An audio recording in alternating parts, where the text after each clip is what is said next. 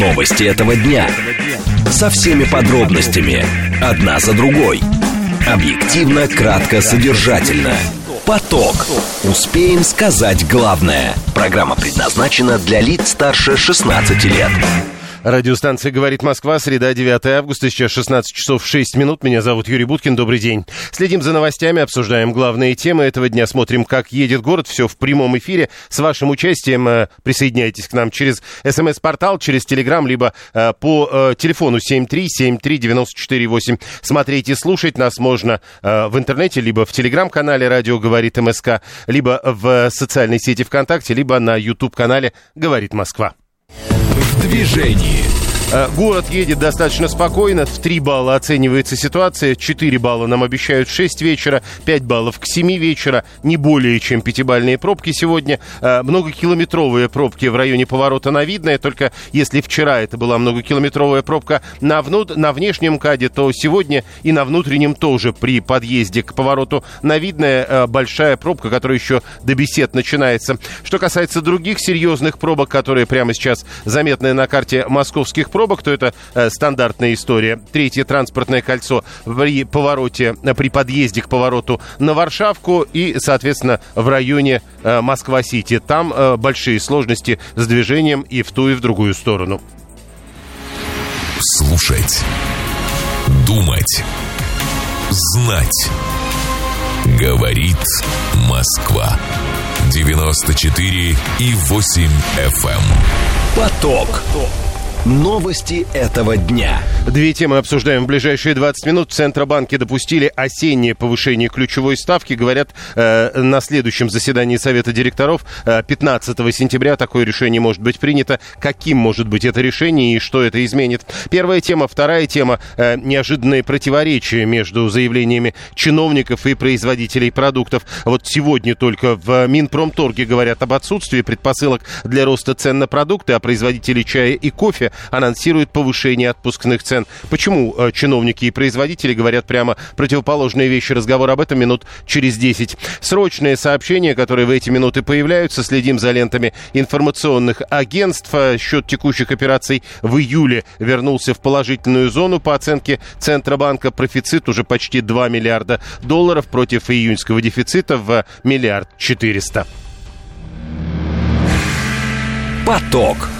Успеем сказать главное. Продолжаем денежную тему. В Центробанке допускают осеннее повышение ключевой ставки. Совсем недавно, казалось бы, ключевая ставка сразу на целый пункт была э, поднята вверх, а теперь еще э, повышение, осеннее повышение, как сказал зампред регулятора Алексей Заботкин. Это может произойти уже на следующем заседании Совета директоров, то есть 15 сентября. Банк России, по словам Заботкина, сейчас фиксирует высокий недельный прирост цен, связывает это с колебанием курса рубля, а также ростом внутреннего спроса спроса. В интервью «Известиям» Заботкин пояснил, что для неизменности ставки должны реализоваться дезинфляционные риски, а их сегодня не наблюдается. Кандидат экономических наук Николай Кульбака к нам присоединяется. Николай Ильич, здравствуйте. Здравствуйте. Скажите, э, правильно ли я понимаю, что единственное, что может остановить рост цен э, с точки зрения Центробанка, это э, повышение основной ставки ключевой? Да, это один из самых таких традиционных способов уменьшения денежной массы и э, борьбы с инфляцией. Каким образом это может э, работать? Потому что то есть цены растут на продукты, допустим, курс доллара растет, или курс любой иностранной валюты, скорее так скажем, курс рубля падает, повышается ключевая ставка, и поэтому все это останавливается. Как? Ну, смотрите, здесь схема примерно такая получается. Дело в том, что э, рост ключевой ставки – уменьшает а, предложение денег в стране. То есть а, банки дают меньше кредитов, дальше эти деньги поступают в меньшем объеме в экономику, то есть, в принципе, предложение денег сокращается. Как только сокращается предложение денег, люди меньше становятся, покупают, то есть спрос Э, на товар уменьшается, и цены э, не растут так быстро. Э, это значит, что, скорее всего, помимо всего прочего, доходы у людей будут расти меньшими темпами, мягко говоря. Ну, понимаете, тут другого варианта нет, потому что, смотрите, дело в том, что инфляция и так съедает эти доходы. То есть, поэтому здесь как бы вопрос заключается в том, чтобы сбить э, рост цен.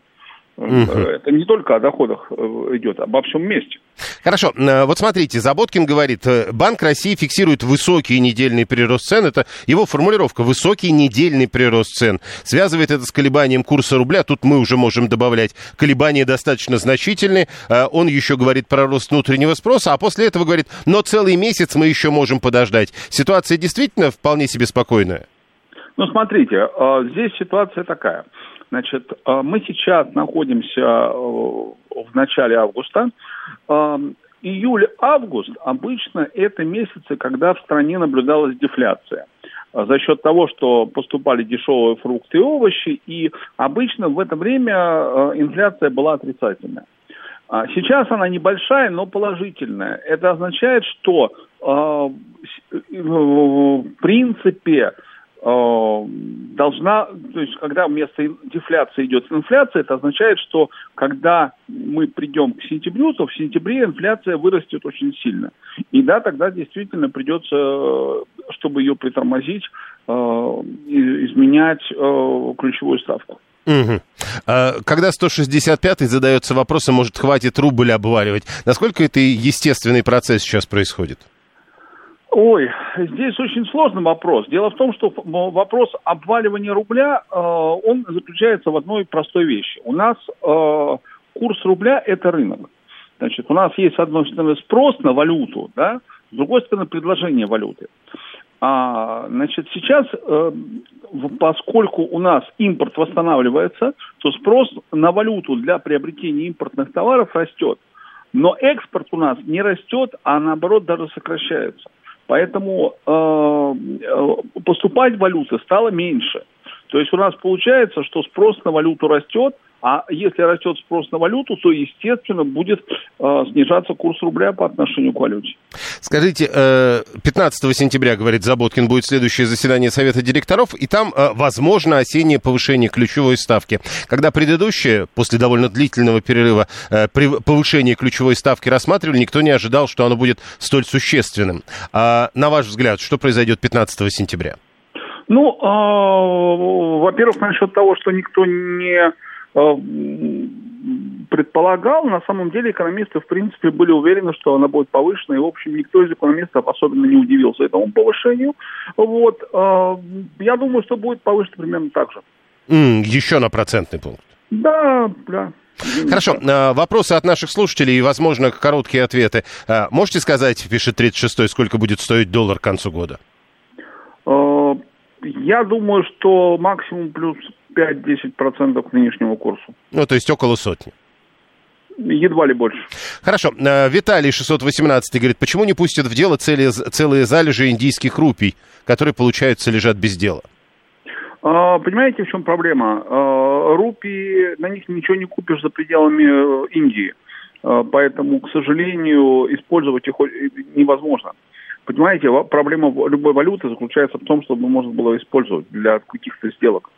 Ну и э, 89-й, э, тут, правда, начинается с вопроса, типа у них деньги на новые регионы есть и на поднятие экономики, и на производство вооружений. В общем, короче, э, Николай Ильич, можете 89-му объяснить, откуда у нас инфляция сейчас? Инфляция идет из-за того, что э, государство увеличивает э, расходы, в том числе и на ВПК, а эти расходы не обеспечены э, поступлением денег в бюджет. Да, безусловно, это тоже влияет и очень сильно. Ну и последнее. Олег тут пишет, обращаясь, правда, ко мне напрямую, мол, Юра, не волнуйся, но дальше там написано, все идет по плану, доллар 200 рублей. Есть такой план, как думаете? Нет, доллар 200, если и будет, то, может лет через 10-20. Едва ли мы это увидим с вами в ближайшее время. Нет, я думаю, что сильного повышения не будет. Оно будет, но не очень быстрое. Спасибо. Николай Кульбак, кандидат экономических наук, был с нами на прямой связи. Экспортные товары на пике, нефть, зерно. Это пресловутое э, Григорий 859 пытается объяснить ситуацию. 893 пишет 50 на 50, сверхрасходы государства и сокращение товаров и услуг на рынке. Григорий э, напоминает, что нефть сейчас 87. Видимо, это важно. А, Виталий продолжает продолжается про рупии. В связи с тем, что сказал сейчас эксперт относительно рупий, логичный вопрос, зачем такая дедоларизация, при которой на суверенную валюту Индии во внешнем мире в результате ничего не купишь? Вопрос есть. 7373948. Телефон прямого эфира 7373948. Телеграмм говорит МСК-бот. СМС-портал плюс 7 925 4 восьмерки 94,8. Напомню, э, Центробанк, скорее всего, повысит ключевую ставку 15 сентября. Впрочем, скорее всего, э, таких формулировок у Алексея Заботкина, э, зампреда Центробанка, который давал интервью газете «Известия», не было. Он допустил осеннее повышение ключевой ставки. Это может произойти, по его словам, как раз 15 сентября на следующем заседании Совета директоров. Николай Кульбака, кандидат экономических наук, только что предположил, что еще на один пункт, может быть, ключевую ставку и подымут. Был уже 200, настаивает 530 американский президент говорил, а он э, врать не должен. Но если я правильно помню, американский президент говорил в будущем времени. Поэтому был уже 200, говорить нельзя. А, хуже может быть и обязательно будет, как оптимист утверждает 891. Григорий говорит, ну доллар же уже стоил 110, евро 140. Это было в начале весны, и мы купили доллары подешевле, купим теперь а, побольше продуктов. То есть, э, в общем, ничего особенного не происходит, но, а, еще раз напомню, повышение ключевой ставки, это значит, доступность денег в России станет меньшей.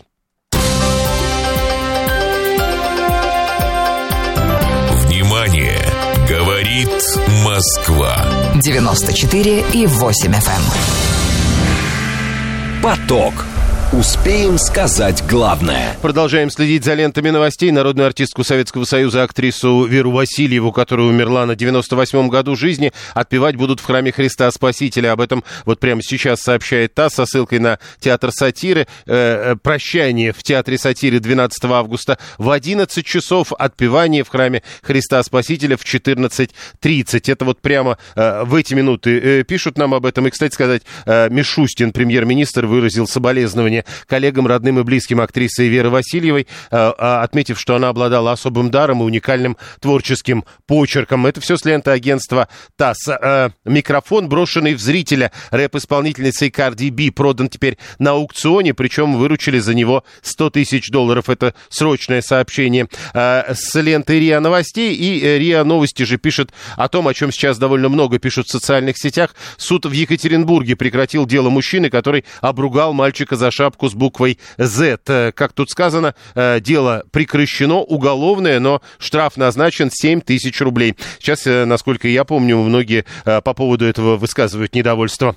Следующая тема. Сегодня две новости, которые говорят о неких противоречиях, на первый взгляд. В Минпромторге заявили о том, что предпосылок для роста цен на продукты нет. Зам главы ведомства Виктор Евтухов сказал, стоимость некоторых видов продовольствия может даже снизиться, в основном говоря о мясной группе. Параллельно приходят новости, к примеру, про чай. Компания «Май», а это сразу несколько брендов чая и кофе, анонсирует рост цен в сентябре на 6-9%.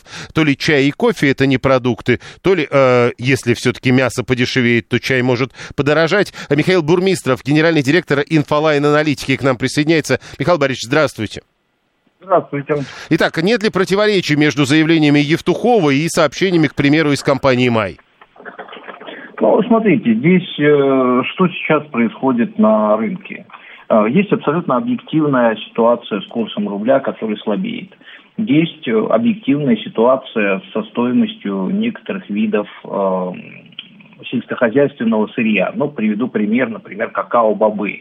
Э, в начале года тонна какао-бобов на бирже стоила 2600 э, долларов – сейчас она стоит э, порядка 3500 долларов. Естественно, что такое э, подорожание в сочетании с ослаблением рубля, ну, в общем-то, не может не привести к тому, что цены на те же, допустим, кондитерские изделия некоторые участники рынка Э, будут э, пересматривать. И, в принципе, мы сейчас это видим, там уже на сентябрь э, некоторые производители анонсировали повышение цен там, ну, в каком диапазоне 7-10%. Поэтому, ну хорошо, некоторые а, производители, про какао-бобы понятно, но в целом, если говорить о продуктовом рынке, перспективы такие же, учитывая курс рубля? Ну, еще раз повторюсь, у нас есть э, ряд товаров, которые в чистом виде, тот же чай, например, естественно, что у него достаточно высокая импортная составляющая, поэтому э, здесь э, неизбежно будет определенное подорожание. А, при этом по некоторым видам продукции, что опять-таки то, о чем говорит Минпромторг, ну как бы не исключено и снижение цен. Но в целом, конечно, сейчас и Центробанк, и правительство все говорят о том, что инфляционное давление будет усиливаться, инфляция будет ускоряться и по продовольственным, ну и особенно, конечно, по непродовольственным товарам, потому что в непродовольственных товарах там доля импорта существенно выше, и в этой ситуации, э, если мы импортируем тот или иной товар, и он э, поставлялся в начале года при курсе там, порядка 70 рублей за доллар, а сейчас этот курс э, близок к 100 рублям за доллар, естественно, что это приведет к соответствующему повышению цен. Просто Вопрос в том, какой будет временной лаг. В принципе, в целом основное повышение мы ожидаем э, в течение августа и сентября. Ну, э, а в Минпромторге говорят, нет предпосылок для роста цен на продукты. Еще раз, не видим никаких показателей того, что цены на продукты могут пойти в гору, говорит Евтуков в эфире телеканала «Россия-24». Ну, еще раз повторюсь, здесь э, можно только порадоваться за господина Евтухова, который, возможно, знает что-то, чего не знаем мы, или ходит в какие-то другие магазины. Хорошо. А, Объективно, конечно, повышение цен определенное будет, э, но, конечно, его масштабы не будут такими, как величина курса, то, естественно, не прямая перекладка, но еще раз 70-процентное подорожание мы видим чай, кофе, мы видим по э, кондитерским изделиям. Э, вырос с 1 июля акциз, был введен акциз на, на, сладкое. сладкие безалкогольные да. напитки, они, естественно, тоже подорожали. Ну вот, в принципе, абсолютно объективные критерии, вот то, что происходит сейчас, собственно. Хорошо, про мясные продукты, про то, что в, в большей степени производится на территории Российской Федерации. Хотя бы здесь можно можно ожидать э, уменьшенных э, темпов роста цен или, э, возвращаясь к заявлениям Евтухова, даже снижение цен с учетом сезонных факторов? Ну, смотрите, есть, очевидно, сезонные факторы, связанные с урожаем и так далее. Там мы, конечно, будем видеть снижение цен. Кроме того, мы видим, что сейчас, э, там буквально только что э, появилась информация о том, что Э, локальные э, продовольственные сети э, присоединились к инициативе Минпромторга и крупнейших ритейлеров о ограничении наценки на некоторые виды социально значимых продуктов, такие вот как, там, не знаю, там, хлеб, яйца, там, масло подсолнечное и так далее. Вот эти э, моменты, они, в принципе, могут э, дать возможность, э, скажем так, по некоторым товарным позициям э, действительно увидеть снижение цен. То есть, на самом деле, ситуация, конечно, немножко сложнее, потому что в целом товарная категория может э, дорожать, но при этом э, ритейлер увеличивает долю собственных торговых марок, и эти собственные торговые марки, они по цене э, зачастую как бы могут быть более привлекательны, чем брендированная продукция. А плюс мы сейчас видим активизацию промо-акций. То есть, если говорить о крупнейших ритейлерах, то Э, от 45 э, до 50 процентов э, продаж у крупнейших ритейлеров уже сейчас осуществляется в рамках промо-акций. Поэтому, в принципе, для потребителя возможности для того, чтобы сделать оптимальную покупку, они, несомненно, остаются. Другой вопрос, что делать это, конечно, нужно будет несколько сложнее, и в том случае, если у кого-то из там, россиян есть определенные накопления, которые в 2022 году активно росли, то, может быть, сейчас хорошая возможность потратить на некоторые виды потребительских потребительских товаров, которые могут подорожать в первую очередь с высокой импортной составляющей. Еще вопрос, судя по тому, что пишут наши слушатели, извините, а, э, их очень волнует вот эта история про рупии индийские, которых, как говорят, у нас много, но мы не знаем, что на них купить. И почему нельзя купить на эти рупии чай, чтобы он так не подорожал, как на мировом рынке? Ну, смотрите, здесь э, вопрос в том, в какой валюте платить за чай. Я думаю, что за чай Россия очень охотно и давно э, в Индию платит рупиями. Э, вопрос в том, что эта цена в рупиях, она не отличается от, э, скажем так, цены на мировом рынке, это раз.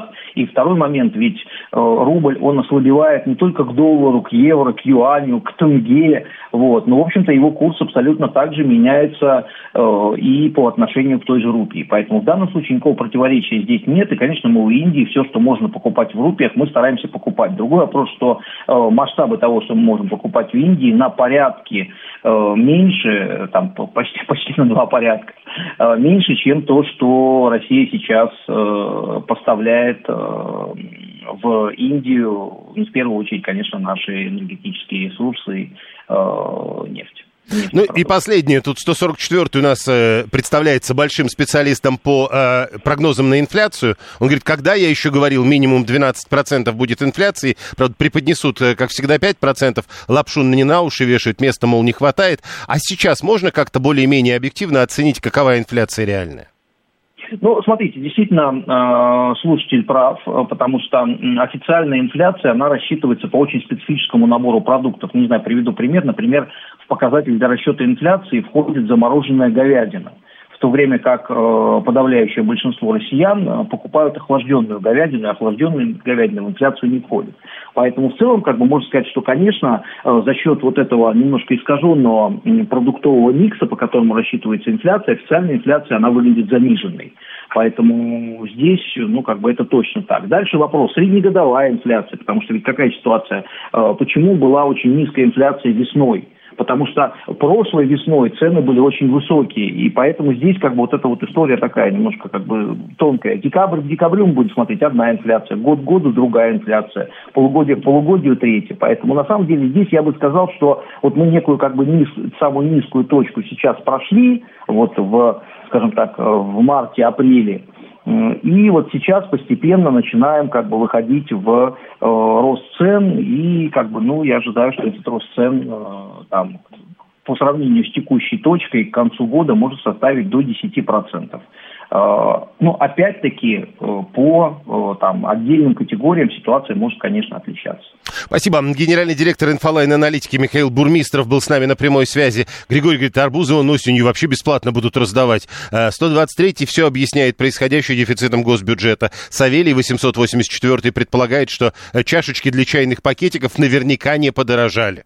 Баклажаны подешевели за полгода в пять раз. 89-й. А, цены были высокие, что стали ниже, когда такое было. Ну, бывали, цены снижались. Э, и, собственно, не только при Сталине. Чего уж, э, Савелий вот все-таки настаивает на чашечках для зава за заваренных уже чайных пакетиков. Это может быть актуальным подарком. И вот э, это как раз тот случай, когда цены были высокие, а теперь стали ниже. 120 а, будет нормально, 200 даже лучше. Для 893-го не очень понятно о чем.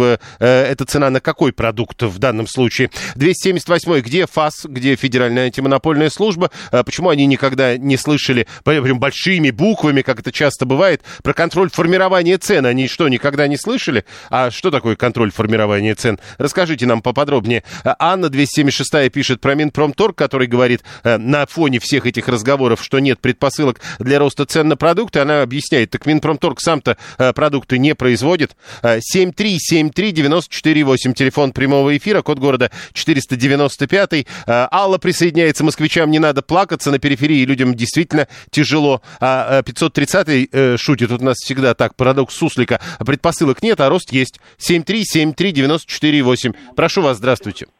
Добрый день, Леонид Москва. Прошу. Ну, во-первых, Юрий, отвечая на ваш вопрос, почему одни говорят одно, а другие говорят другое, потому что у одних одни цели, а у других другие цели. Это же понятно.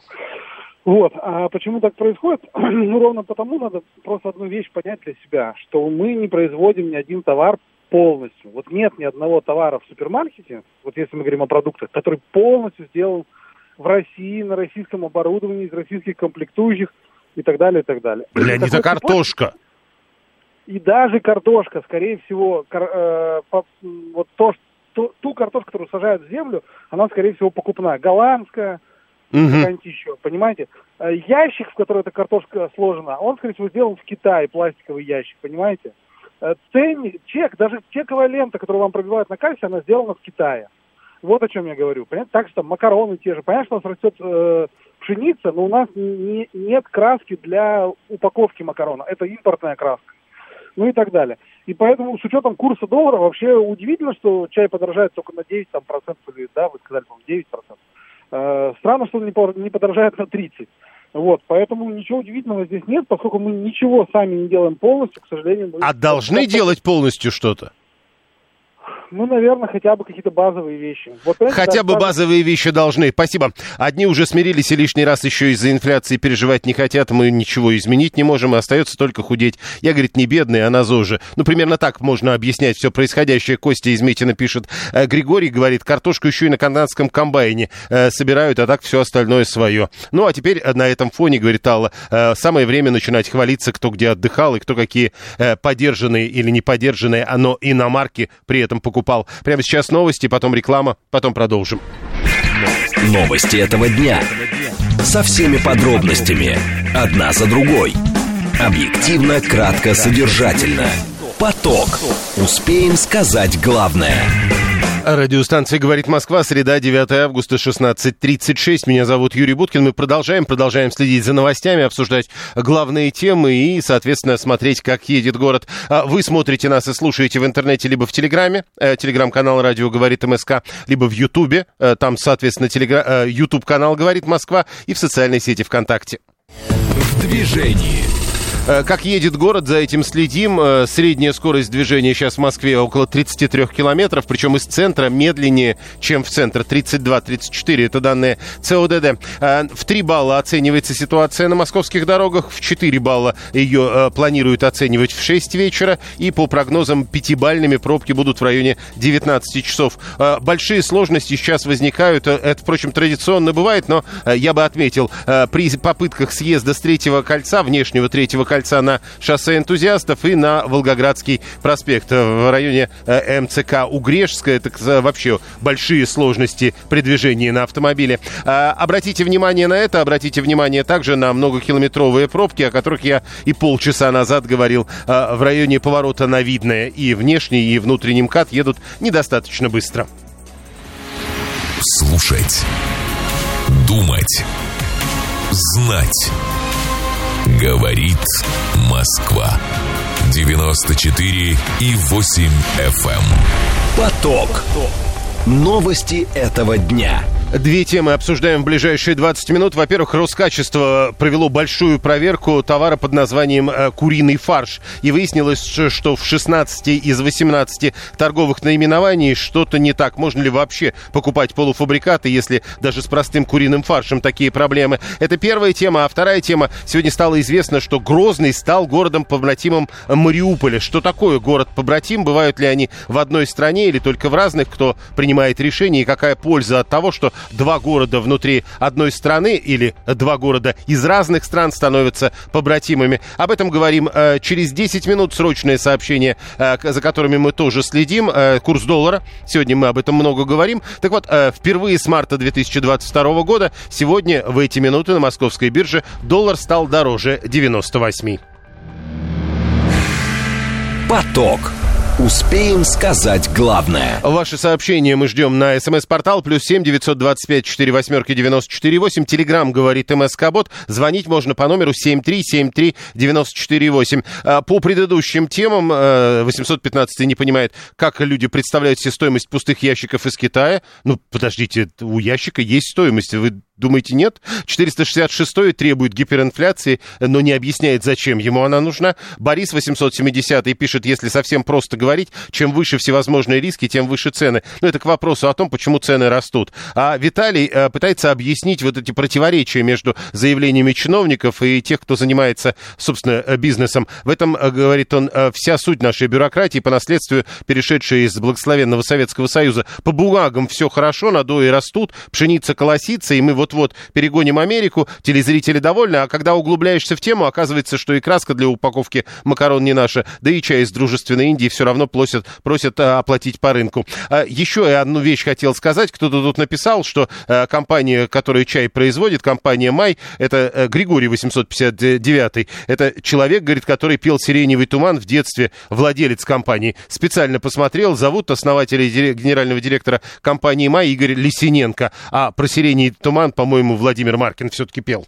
Первая тема для обсуждения – это кишечная палочка в фарше нескольких марок. В курином фарше э, Роскачество провело большое исследование, 18 торговых наименований, и в 16 из 18 нашли э, сальмонеллу, листерии и другие бактерии. 86 было показателей безопасности, и, в общем, 16 из 18 провалили. Нурия Дианова, врач-гастроэнтеролог первой категории, кулинарный блогер, повар и диетолог. В общем, все в одном флаконе. Нурия, здравствуйте.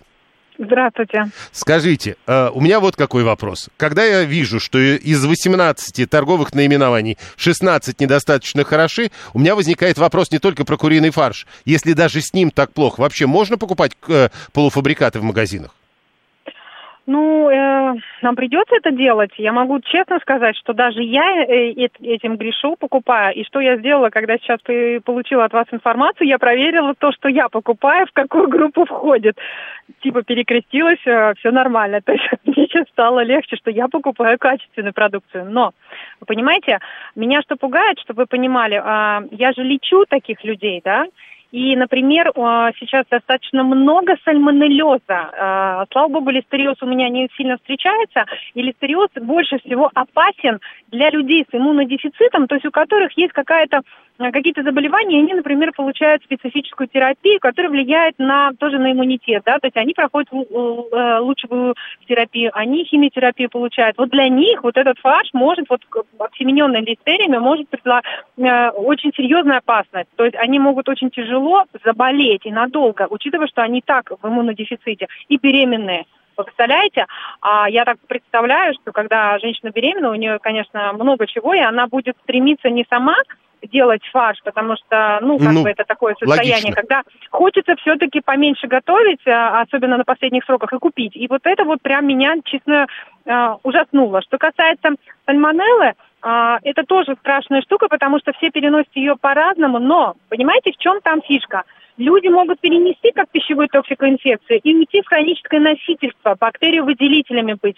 И они опять опасны для пожилых людей со слабым иммунитетом, для детишек. И у меня в практике есть несколько человек пожилых, которые были бактериовыделителями, они это перенесли, а один из них употреблял просто сырые яйца. Но фарш тоже может быть обсеменен сальмонеллой. То есть и это, скорее всего, только чисто фекальное а, обсеменение. И, кстати, в, через куриный, а, само мясо курицы тоже может быть, да, потому что сальмонеллы это преимущественно вот как бы через... Вот смотрите, да. э, вы говорите, то, вы тоже про фекальное осеменение начали говорить, то есть это грязное производство получается? А, да, и смотрите, по поводу кишечной палочки немножко разговор такой двойной, да, там, смотрите, есть допустимая норма во всех продуктах, да, а небольшое количество, потому что, ну, невозможно сделать что-то совершенно в полностью асептических условиях, так не бывает, только ураны что-то ну, еще да. делают в таких условиях. А, и там есть допустимые нормы.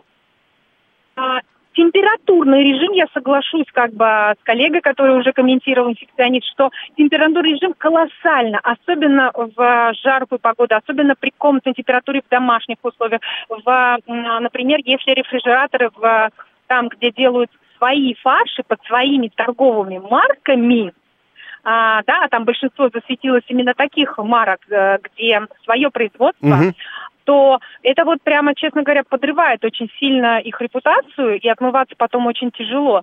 Там нужно делать глобальные проверки и систему контроля качества товаров.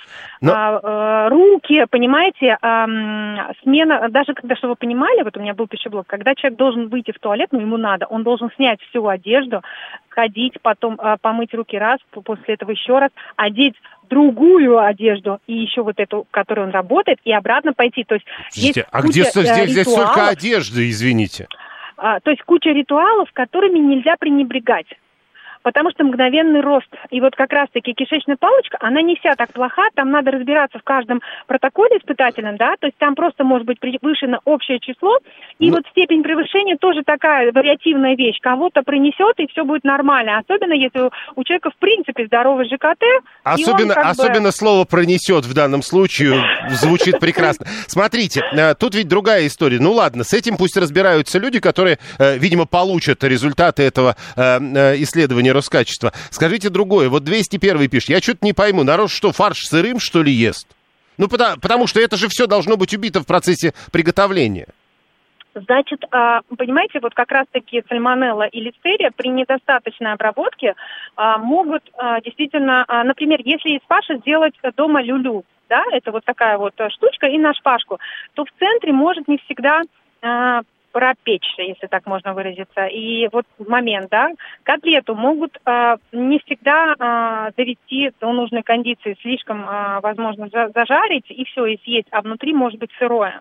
Листерий как раз тоже про вот то, что не дожарка. Вот вопрос в том, что ну, то есть, э, получается... Качественная должна быть уже вот, тогда. Э, тогда вопрос про термообработку, которую ты дома... Если ты покупаешь полуфабрикаты, судя по всему, ты должен исходить из максимальной э, э, вот термообработки, вот этих вот вариантов. Не дожарить, не доготовить, я люблю посырее, быть не должно, особенно в случае с куриным мясом. Нет, не должно быть однозначно, учитывая, какие мы результаты имеем. И здесь, а, знаете, как получается, что самое безопасное, вот если делать вывод, да, уже не так называемые котлетосочки, а все-таки фарш. То есть тогда брать вот этот фарш и делать из него там макароны по-флотски, да, там, я не знаю, а, там, где есть а, равномерное прогревание всего фарша да, он же, по сути дела, такая определенная пастообразная консистенция, и тогда именно, когда легкая обжарка идет, э, мы все можем лопаткой перемешать. А вот когда идет приготовление более э, крупных цельных полуфабрикатов, существует больший риск. Либо их нужно сильно доготавливать еще. То есть, э, ну вот прям реально э, сначала, как это котлеты делают, да, сначала корочку создают, да. А потом долго держат в духовке, очень долго держат. Да, вот, вот в этом особенность тогда, чтобы не дать возможности в центре сохраниться а, листерием и, собственно говоря, сальмонеллом. Они, они самые. И если там еще, не дай бог, патогенные виды кишечной палочки, даже есть не патогенные, а есть патогенные. И там, вот я повторюсь, протоколы можно почитать, я думаю, что и поизучать, и, сдел... и начать, кстати, в том числе а, делать свой адекватный выбор, голосовать рублем а, за тех, кто хотя бы хоть как-то держится. Кстати, Хорошо. я посмотрела протоколы, вы знаете, там интересно, что а, а, действительно, они очень хорошую работу сделали, исследования. Они даже могут да, определить, а, насколько фарш а, наименование соответствует. То есть оно сделано действительно из филе или с добавлением да, кожи да. и всяких вот этих вот а, низкого качества продуктов полуфабрикатных для этого куриного фарша. Последние э, вопросы от наших слушателей, э, если можно коротко. Э, 937 э, понятно, что это не про курицу, но все-таки, учитывая ваши специальности, как я вас представлял, он говорит по этому разговору, а я вот люблю стейки медиум, я сильно рискую? Ну, знаете, в стейках тоже бывают кишечные палочки ну, там то же самое может быть все. Смотрите, сальмонелла это не только про курицу. Сальмонелла, например, да, вот что может быть в мясе, это еще и про бактерии выделительства людей, которые работают на производстве. Система контроля качества. Поэтому риск определенный есть. Что надо сделать? Нужно просто пойти к гастроэнтерологу, минимально, там вообще ну, минимальное обследование сдать, а, и если вы прям в регулярности это применяете, на фоне вот этого приема, сходите сдать. Если там все более-менее чисто, то типа вы не рискуете, продолжайте, mm. что я могу сказать, да?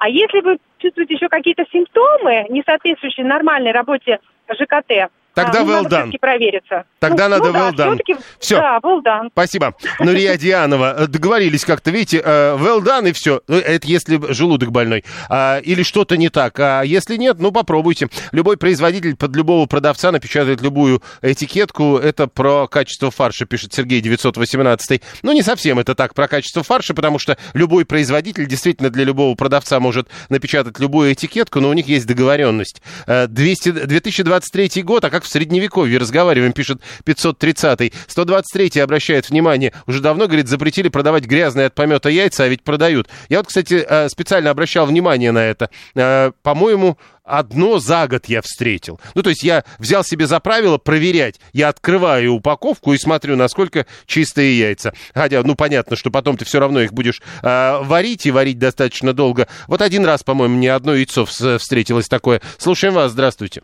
Добрый вечер. А, вы знаете, уже многое время не покупаю фарш, который вот продается в наших магазинах, да, вообще. А, сейчас есть такая услуга, когда можно вот на рынках, на таких вот э, ну, хороших достаточно, чистых местах в Москве, вот в Подмосковье, а, самому показать, какой кусочек с каким соединить и сделать фарш. Откуда вы знаете, есть... подождите, а откуда вы знаете, что то, на чем на ваших глазах будут делать этот фарш, э, не содержит то, что мы обсуждали с Нурией? А я рано утром хожу.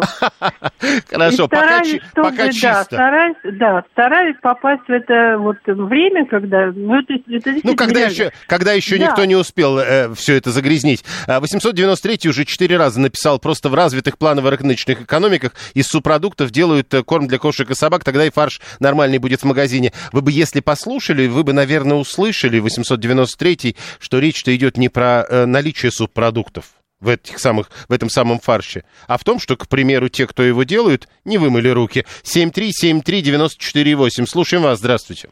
Здравствуйте, меня зовут Анна. Вот я все удивляюсь. Ну, в мое время, ладно. Механические мясорубки. Это разлука, это разлука, пока крутишь, да? Но сейчас-то мясорубки электрические. Что самой-то фарш не сделать? Это же несложно. Даже на мою араву на это полчаса уходит даже с моими руками артритными. И то, в общем, это несложно сделать и вымыть. Но я один раз столкнулась с сальмонеллой, меня отравилась коллега.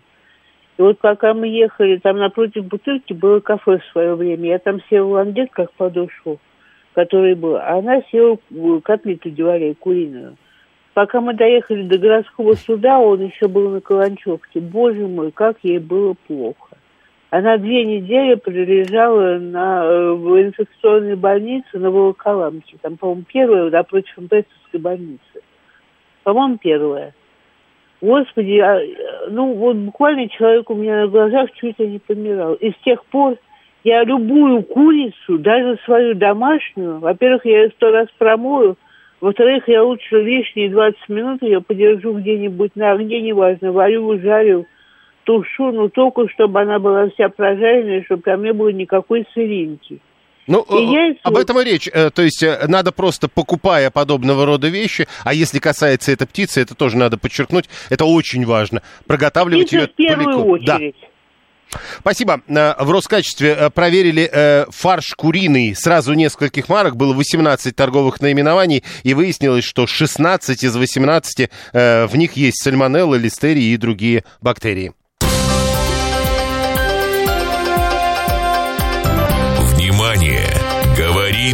Москва. 94 и 8 FM. Эм. Поток. Успеем сказать главное. Срочное сообщение пострадавших в Сергиевом Посаде все больше э, э, со ссылкой на заявление губернатора Воробьева, губернатора Московской области. Э, ТАСС в эти минуты пишет, количество пострадавших там сегодня при взрыве возросло до 56. 30 в стационаре, 6 в реанимации, еще 26 обращались в травмпункты и после осмотра госпитализация им не понадобилась, врачи отпустили их домой. Следим за развитием этой ситуации. У нас следующий следующий вопрос для обсуждения. Это новость о том, что Грозный стал городом помратимым Мариуполя. Соглашение подписали мэр чеченской столицы Хасмагомед Кадыров и глава Мариупольской администрации Олег Маргун. Таким образом, э, как сообщается, между Грозным и Мариуполем будут установлены контакты в области образования, здравоохранения, культуры, спорта и социальной защиты. Кроме того, наладят обмен делегациями, это я цитирую документы, с целью изучения лучших муниципальных практик, так сказано в сообщении мэрии Грозного. Глава Чечни Рамзан Кадыров Кадыров до этого говорил, что власти Мариуполя будут восстанавливать разрушенную инфраструктуру по примеру Чеченской Республики. Никита Трофимов, директор программы Центра федеральных, региональных и сетевых проектов «Ранхикс». Никита Валерьевич, здравствуйте. Да, здравствуйте. Главный вопрос, что такое город-побратим? А э, это должна быть одна страна, это обязательно разные страны. Как это все оговорено и есть ли правила? Ну, нашей страны, когда мы рассматриваем у себя в программах э, между главами городов, э, либо главами регионов, вот когда у нас руководители, мы видим, что э, необходимость именно в побратимости – это формирование неких совместных устоев, либо мы называем это как бы совместной самости. А, том обмен, некой кооперация и обмен ценностями, традициями, формирование культурных совместных ценностей, формирование бизнес-ценностей. Вот этот формат – кооперации, он позволяет, а, позиционироваться на внешних рынках, позиционироваться на, во внешней среде и позиционироваться непосредственно, формировать к себе, скажем, интерес в виде культуры, в виде социальной среды, которая там формируется, в виде человеческого капитала, который там сформирован как ценность, либо э, социального капитала. И все-таки э, существуют ли правила? Это должны быть города одной страны, это могут быть города любых двух разных обязательно стран, потому что вспоминают про историю породненных городов. Это все-таки некая народная дипломатия, а если народная дипломатия, то это э, разные страны. Не, ну у нас э, нет, существует разные, конечно. Существует у нас первые международные, вспоминаем, у нас есть город э, Шипка, например, в Болгарии, город Самара тоже являются городами-побратимами, но на основе э, тех, э, тех потребностей, тех ценностей, которые объединяли, когда армия э, Самары, там, самарских войск защищала э, непосредственно территории Болгарии. И, очень, и при этом это очень тесные связи, как экономические, так и культурные и исторического формата.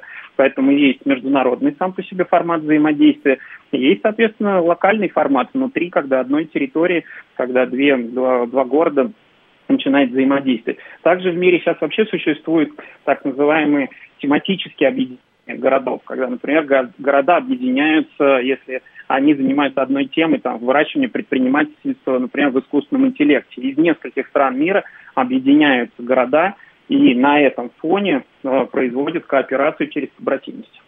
Когда мы говорим о контактах в области образования, это понятно, но когда речь идет о том, чтобы, э, по примеру Чечни, восстанавливать разрушенную инфраструктуру Мариуполя, разве это тоже про побратимство? Ну, смотрите, ведь город, ведь город сам по себе это деятельность, город это ведь прежде всего про людей, это про качество жизни людей, и э, людей окружает между собой их социальное устройство и социальная среда, в которую они входят и это инфраструктура, в которой они живут, это вместе то, что окружает те культурные ценности, которыми они находятся, и то, что их окружает. Это те события, которые происходят на этих территориях во взаимодействии. Поэтому город это все-таки про людей, он идет от людей, поэтому я бы не ограничивался в формате о том, что только восстановление. Восстановление инфраструктуры это один из элементов, который людей объединяет для того, чтобы создать и сохранять свою социальную среду. Есть ли какие-то правила с точки зрения того, как стать городами-побратимами? Нужно ли э, какое-то общее решение э, или э, нужно ли получить согласие, к примеру, от э, руководства страны или от какой-то международной организации? Как это все делается?